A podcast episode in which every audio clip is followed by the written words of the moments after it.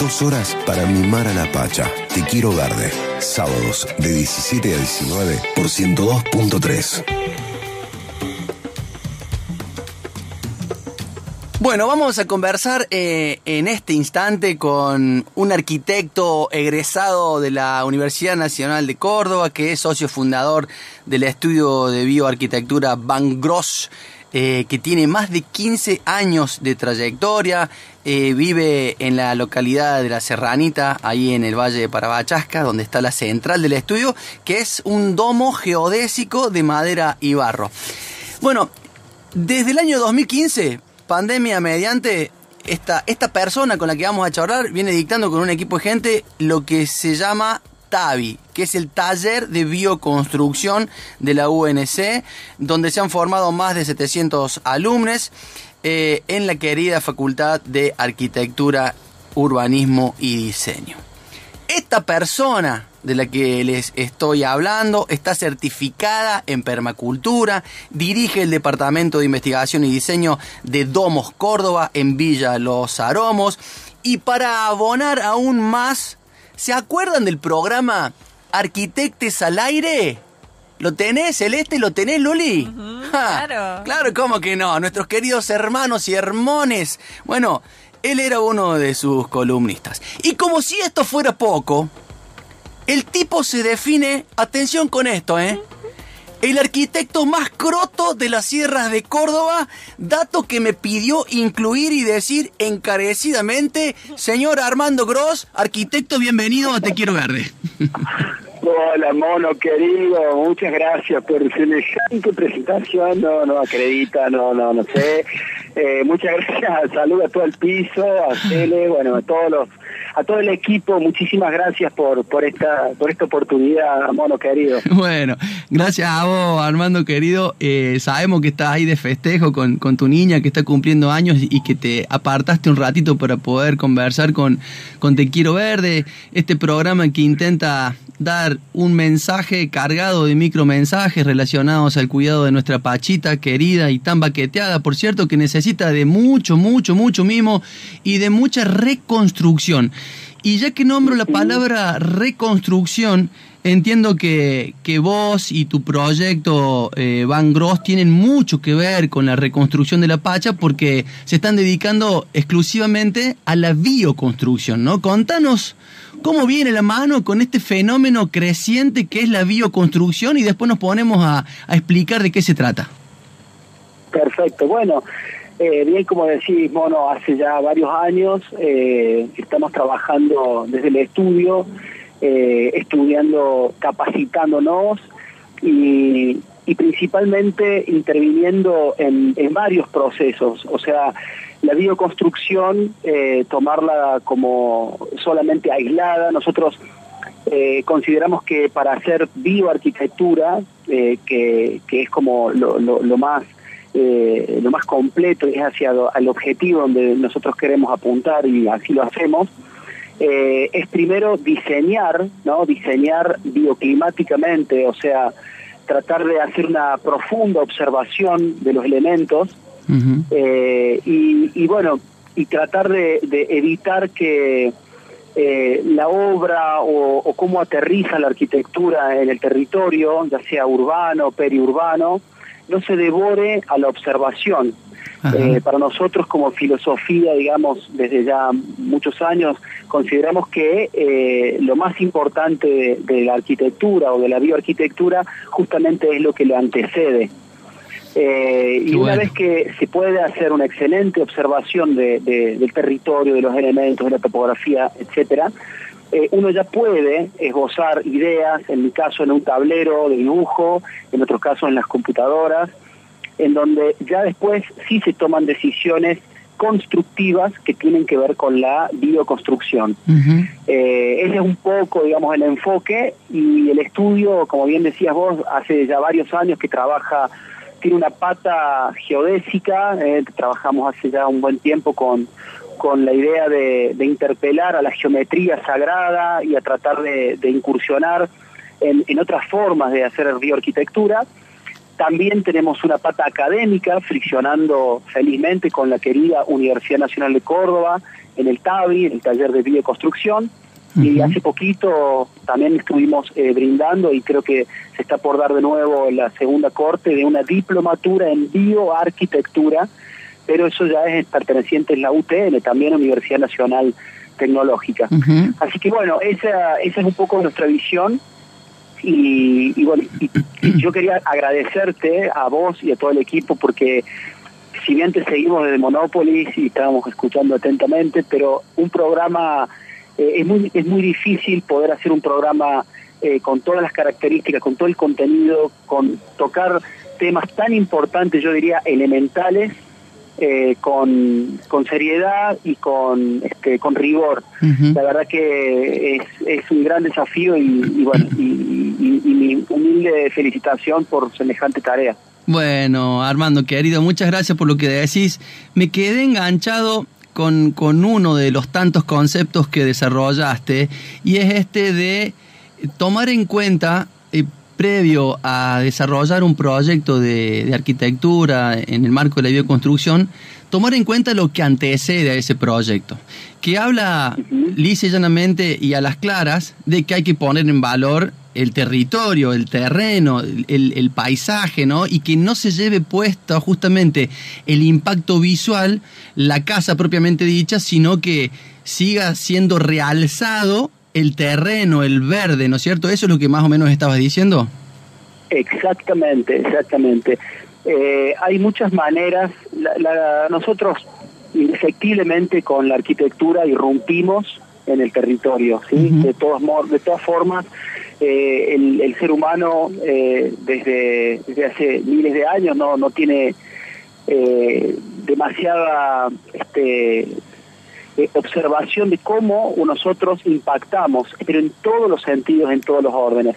La arquitectura, por supuesto que se, se asienta sobre el territorio, a veces eh, se, se, complica con las correntías de agua, eh, a veces eh, orientan mal la vivienda, por lo cual eh, si uno no, no está atento a los elementos, por ejemplo el elemento fuego, el elemento fuego es el sol, ¿no es cierto? Nuestro, nuestro querido astro reinante que nos gobierna desde el tiempo hasta la vida en todo el planeta. conectar con un buen aventanamiento para que en verano eh, yo tenga, por ejemplo, eh, sombra sobre, sobre las superficies vidriadas, en invierno ese sol penetre hasta el, hasta el corazón de la casa y de manera pasiva me brinde su energía. Eh, bueno, hay un, hay un montón de maneras sencillas, con muy poca tecnología este, parafernaria tecnológica, le decimos nosotros, o con eh, de una manera muy sencilla cómo la bioarquitectura puede interactuar. y, por supuesto también desandar los procesos constructivos y sobre todo industriales, o sea, cómo vienen los materiales al mundo y cómo se van a ir de él. Qué bueno. Y Armando, contame, ¿qué, qué mirada o qué evaluación vas teniendo vos con tu equipo de laburo respecto de cómo se viene eh, en todo caso sobreponiendo la bioconstrucción en relación a la arquitectura tradicional. ¿Ustedes están observando esto de que va creciendo este fenómeno de la bioconstrucción y en todo caso la arquitectura tradicional va cediendo parte de esa cuestión em, eh, conservadora para ayornarse a estas nuevas formas más amigables, más saludables y más cohabitables con los territorios? sí claro. Mira, eh, es muy interesante la pregunta porque la realidad es que hoy la sustentabilidad también vende, ¿no es cierto? O sea, la, la, mercantilización de todo en nuestro en nuestro mundo, en nuestra economía, recién hablamos de la economía circular, eh, bueno, la, la, bioconstrucción, la bioarquitectura, lo bioclimático, también quiero decir que a la, a la bioarquitectura se le pone el mote de bio justamente para disociarse de una arquitectura que le es funcional a un consumismo voraz mm. en todo sentido. Eh, y la, la bioarquitectura, eh, con, con, ese mote de bio, eh, trata de separarse y de estar del lado de, de la vida, de, del agua, de la tierra. Y, y la bioarquitectura viene creciendo. Yo te diría que hace 10 años atrás, a nivel nacional, éramos muy pocos los profesionales eh, matriculados y con, y con especialidad en, en, el área. y, y, para, para noticia eh, alegre de, de, todos, eh, esto ha sido un crecimiento exponencial, a tal punto que dijimos, bueno, eh, ¿cómo, ¿cómo se puede hacer para que esto crezca? Eh, inclusive estamos hablando de los albores de, la Internet, cuando recién hace 15 años atrás, ponele, eh, había eh, referentes como el querido Jorge Belanco o a nivel internacional como el maestro Gerlon Minke, con el cual tuvimos la suerte de, formarnos. Y, y, la realidad es que el crecimiento es muy grande, cada vez hay más profesionales, cada vez hay más eh, diríamos, comitentes o gente interesada, ya sea por un enorme compromiso con una forma diferente de habitar, entender que realmente uno no puede irrumpir sobre la faz de la tierra haciéndote tu vivienda de catálogo, haciendo una arquitectura que todo lo toma de la tierra, eh, que, expulsa monóxido, dióxido de carbono, efluentes cloacales, produce residuos sólidos urbanos, etcétera, sino que trata de buscar la manera de eh, disminuir, de, de, bajar la huella ecológica, de bajar el impacto negativo que nosotros tenemos en el habitar. Y eso se ve reflejado, como decía, hay gente que por el novismo de pronto llega a, querer tener una casa eh, bioclimática o, bioarquitectónica. Y, ese crecimiento se nota en todos lados, hasta inclusive aterrizó, como bien decías vos, eh, se da en la academia, o sea, ya en la Universidad Nacional de Córdoba tenemos más de 750 alumnos que han pasado, muchos arquitectos, arquitectas, eh, profesionales de, otra, de otras ingenierías, y, esto es un crecimiento exponencial que, que no para, es como un ariete, siempre decimos, un ariete que está golpeando a todas las instituciones, eh, y bueno, y vino para quedarse y a crecer, ¿no? Celebramos muchísimo eso, Armando. Y, y, de verdad que, bueno, qué bueno que es saber que tenemos profesionales y que son egresados de nuestra querida universidad, que se están dedicando a esta manera de abordar la, la construcción, ¿no? Tan necesaria, por cierto, en estos momentos donde la pachita está recalentada y nos está pidiendo a gritos que hagamos algo, creo que esta es una manera. Y si nos decís que ya hay 700 alumnos formados, ya, ya es un aliciente, ¿no? Contanos, Armando, el próximo taller que se viene, porque la información que tengo es que estamos a una semana clavados. Sábado 20 de agosto va a iniciar un TABI, un taller de bioconstrucción. Contanos vos de qué se trata.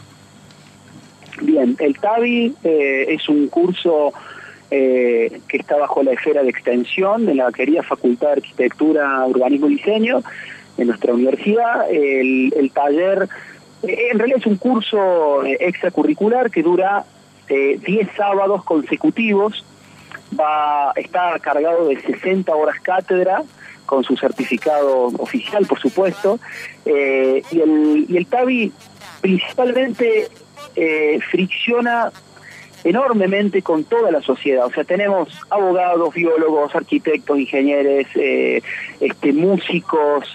Eh, hay, hay, un crisol de, de, de, todas partes que, que, maceran ideas y que sobre todo comparten experiencias y algunos vienen específicamente a, a tratar de, capacitarse en las técnicas de construcción eh, más populares.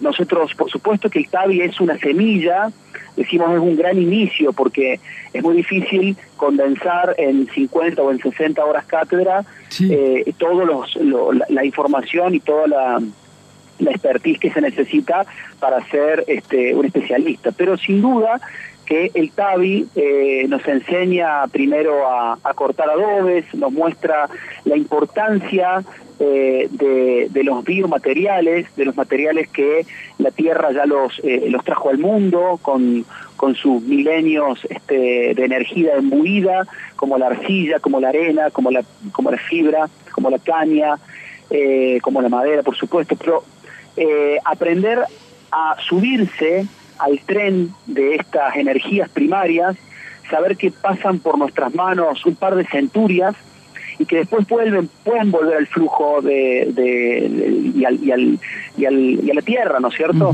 eh, el TABI hace foco principalmente en eso, en mostrar las técnicas en hacer una transferencia directa, o sea, tratar de empoderar eh, a los autobioconstructores, que sabemos que por suerte cada vez hay más, eh, hoy en una era digital, en una era donde el, el acceso a la información es, eh, es, es, enorme, lo que sí es importante tratar de, nosotros siempre decimos a los alumnos que que no que no, no se queden solo con, con la teoría o con un par de horas navegando por la web, sino que es importante meter las manos, agarrar las herramientas, eh, embarrarse exactamente y asistir a obras, ir a obras, a las mingas, porque realmente es ahí donde donde uno verifica, no hay no hay tanto poder, o sea, el poder que tiene la, y la fuerza que tiene la, la, realidad y la concreción de, de la arquitectura in situ, eso es lo que también tratamos de, apostar desde el TABI. El TABI tiene cinco,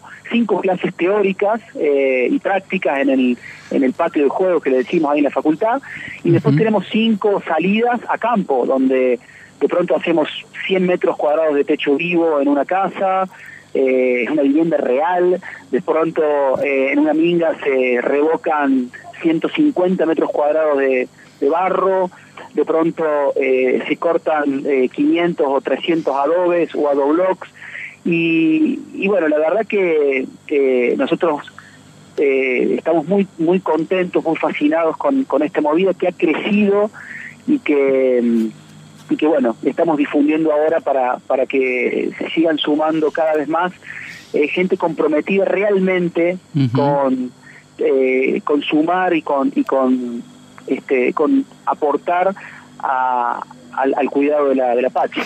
Mira, ya, tengo aquí en mi número de, WhatsApp a dos maestros mayores de obras preguntándome datos del, de la movida esta que, que bueno, eh, te pregunto, ¿esto es gratis? ¿Es libre y gratuito, Armando? No, no.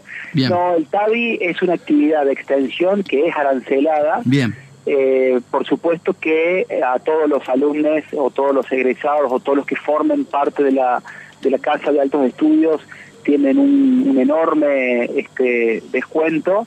Eh, el TABI y como todas las actividades de extensión o de posgrado, por supuesto que tienen que ser, ojalá, o sea, algún día llegar a la gratuidad. Yo creo que vamos a poder, creo que hay que hacer algunos cambios de estatutos y demás, pero principalmente el TABI tiene, eh, se necesita calzar con, con, con seguros, eh, con seguros de, riesgo de, accidente, porque todas las, a ver mono hay una enorme deuda eh, por ejemplo en la academia en la facultad de arquitectura o en la ingeniería.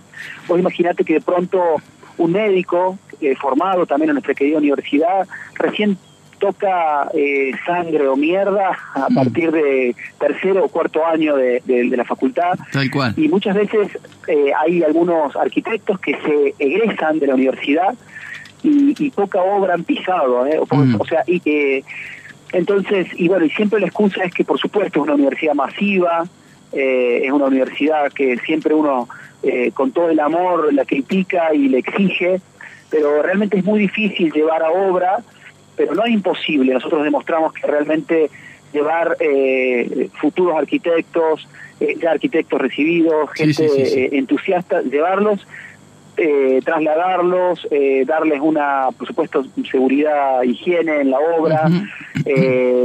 bueno, toda, hay toda una logística, los insumos de los materiales. Claro. Eh, todo eso eh, tiene un costo que se solventa con, con la matrícula. ¿Y el Pero hay un programa de becas, hay un programa de becas, importante también decirlo, para los alumnos exteriores. Bien. Eh, entonces, lo que tienen que hacer es simplemente escribir a la Secretaría de Extensión. Sí, ahí vamos a Van a ampliar, por supuesto, pueden ampliar la información y, y, no tiene que ser una barrera, por supuesto, no no hay que pensar de que si de pronto eh, están apretados económicamente, no tiene que ser una condición sine qua non para que no para que no dejen de hacer el, el TABI. Perfecto, eh, tiene que ser así, tiene que ser así, o sea, el compromiso eh, tiene que ser de ambas partes, ¿no es cierto? Cuando de pronto hay gente que recibe una beca, eh, una beca completa, una media beca, bueno, honrarla, porque sabe que está ocupando un lugar sin faltar, eh, tratar de estar al, al eh, al servicio de, todo el colectivo que, cada vez es más grande, ¿no es cierto? Bueno, ahí vamos a subir la info para que la gente que esté interesada en hacer el, curso taller eh, lo pueda hacer. Las inscripciones son en cursos.extensión.faud.unc.edu.ar y, y bueno, eh, pueden también consultar en el Instagram de, de, Van Gross también, que, es, es, la página de bioarquitectura de Armando y de su equipo. Querido amigo, Qué buena charla, qué, ilustrativa, qué importante todos los conceptos que nos has dejado aquí para que entendamos un poco cómo viene la mano con la bioconstrucción, cómo se ha ido, eh, cómo ha ido penetrando en el terreno de la arquitectura. Y bueno, y te comprometemos para que podamos hacerte otro llamadito. Nos, nos parece que es un tema que se puede seguir abordando y lógicamente profundizando. Mientras tanto, recordamos la invitación. El sábado que viene empieza este curso taller sobre bioconstrucción y la verdad que es una posibilidad inmensa para quienes están adentrándose en el mundo de la bioconstrucción. Amigazo, vaya a disfrutar de su hija. Buen fin de semana largo y nos vamos a ver prontito, nos vamos a escuchar prontito, ¿sí? Seguro que sí, Mono, a todo el equipo, muy agradecido por, por esta difusión, muy agradecido también por, eh, por la nota y por el espacio. Mono, contás conmigo eh, en cuerpo y alma eh, contás con mis brazos. Eh, siempre, eh, cuando lo dispongan, todos los temas que abordan en, el, en el, hermoso programa que, que, hace ahí en Radio Universidad, a nosotros nos interesa y nos apasiona. Buenísimo. De algunos sabemos un poco más, de otros sabemos un poco menos, pero lo más importante sí que compartimos el compromiso real de, del cuidado de, de la Pacha. Armando Gross, hablando de bioconstrucción aquí, en Te Quiero Verde. Lo despedimos, pero nos vamos con una hermosa canción afín a la bioconstrucción. Te Quiero Verde, Madre Tierra en la radio.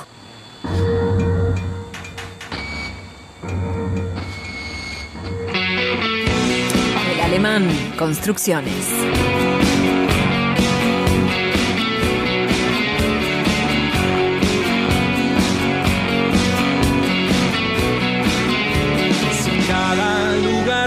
Construye, se invade, derrumba, destruye.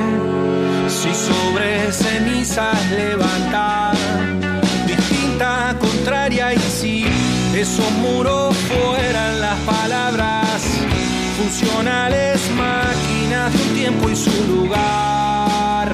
Hoy puedo contarte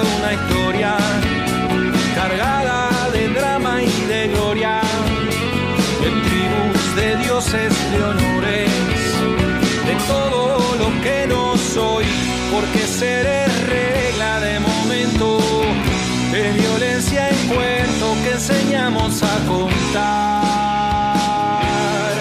Construcciones, historia de los ganadores, de rezos, de presos, de amores, enquistan, persiguen, disponen locuras que son construcciones de mártires por convicciones que ven sus edificaciones, sirvientas de cada momento, caerse sin pena ni gloria, olvido y destierro.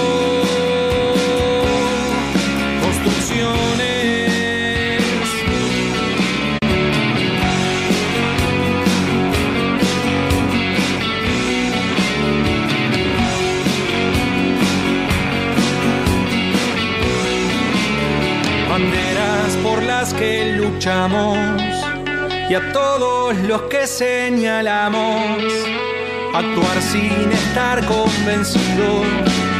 Si siempre se hizo así a la hoguera de los perseguidos, cuánto se ha perdido por creer y por juzgar. Nuestras construcciones difieren, el tiempo lugar les confiere ser viejo, mujer o ser pobre, cambiar, romper, rompecabezas, ser oveja negra es la manera de luchar. Construcciones, historia de los ganadores de rezos, de presos, de amores, enquistan, persiguen, disponen, locuras que son construcciones de mártires por convicciones que ven sus edificaciones, sirvientas en cada momento, caerse sin pena ni gloria, olvido y destierro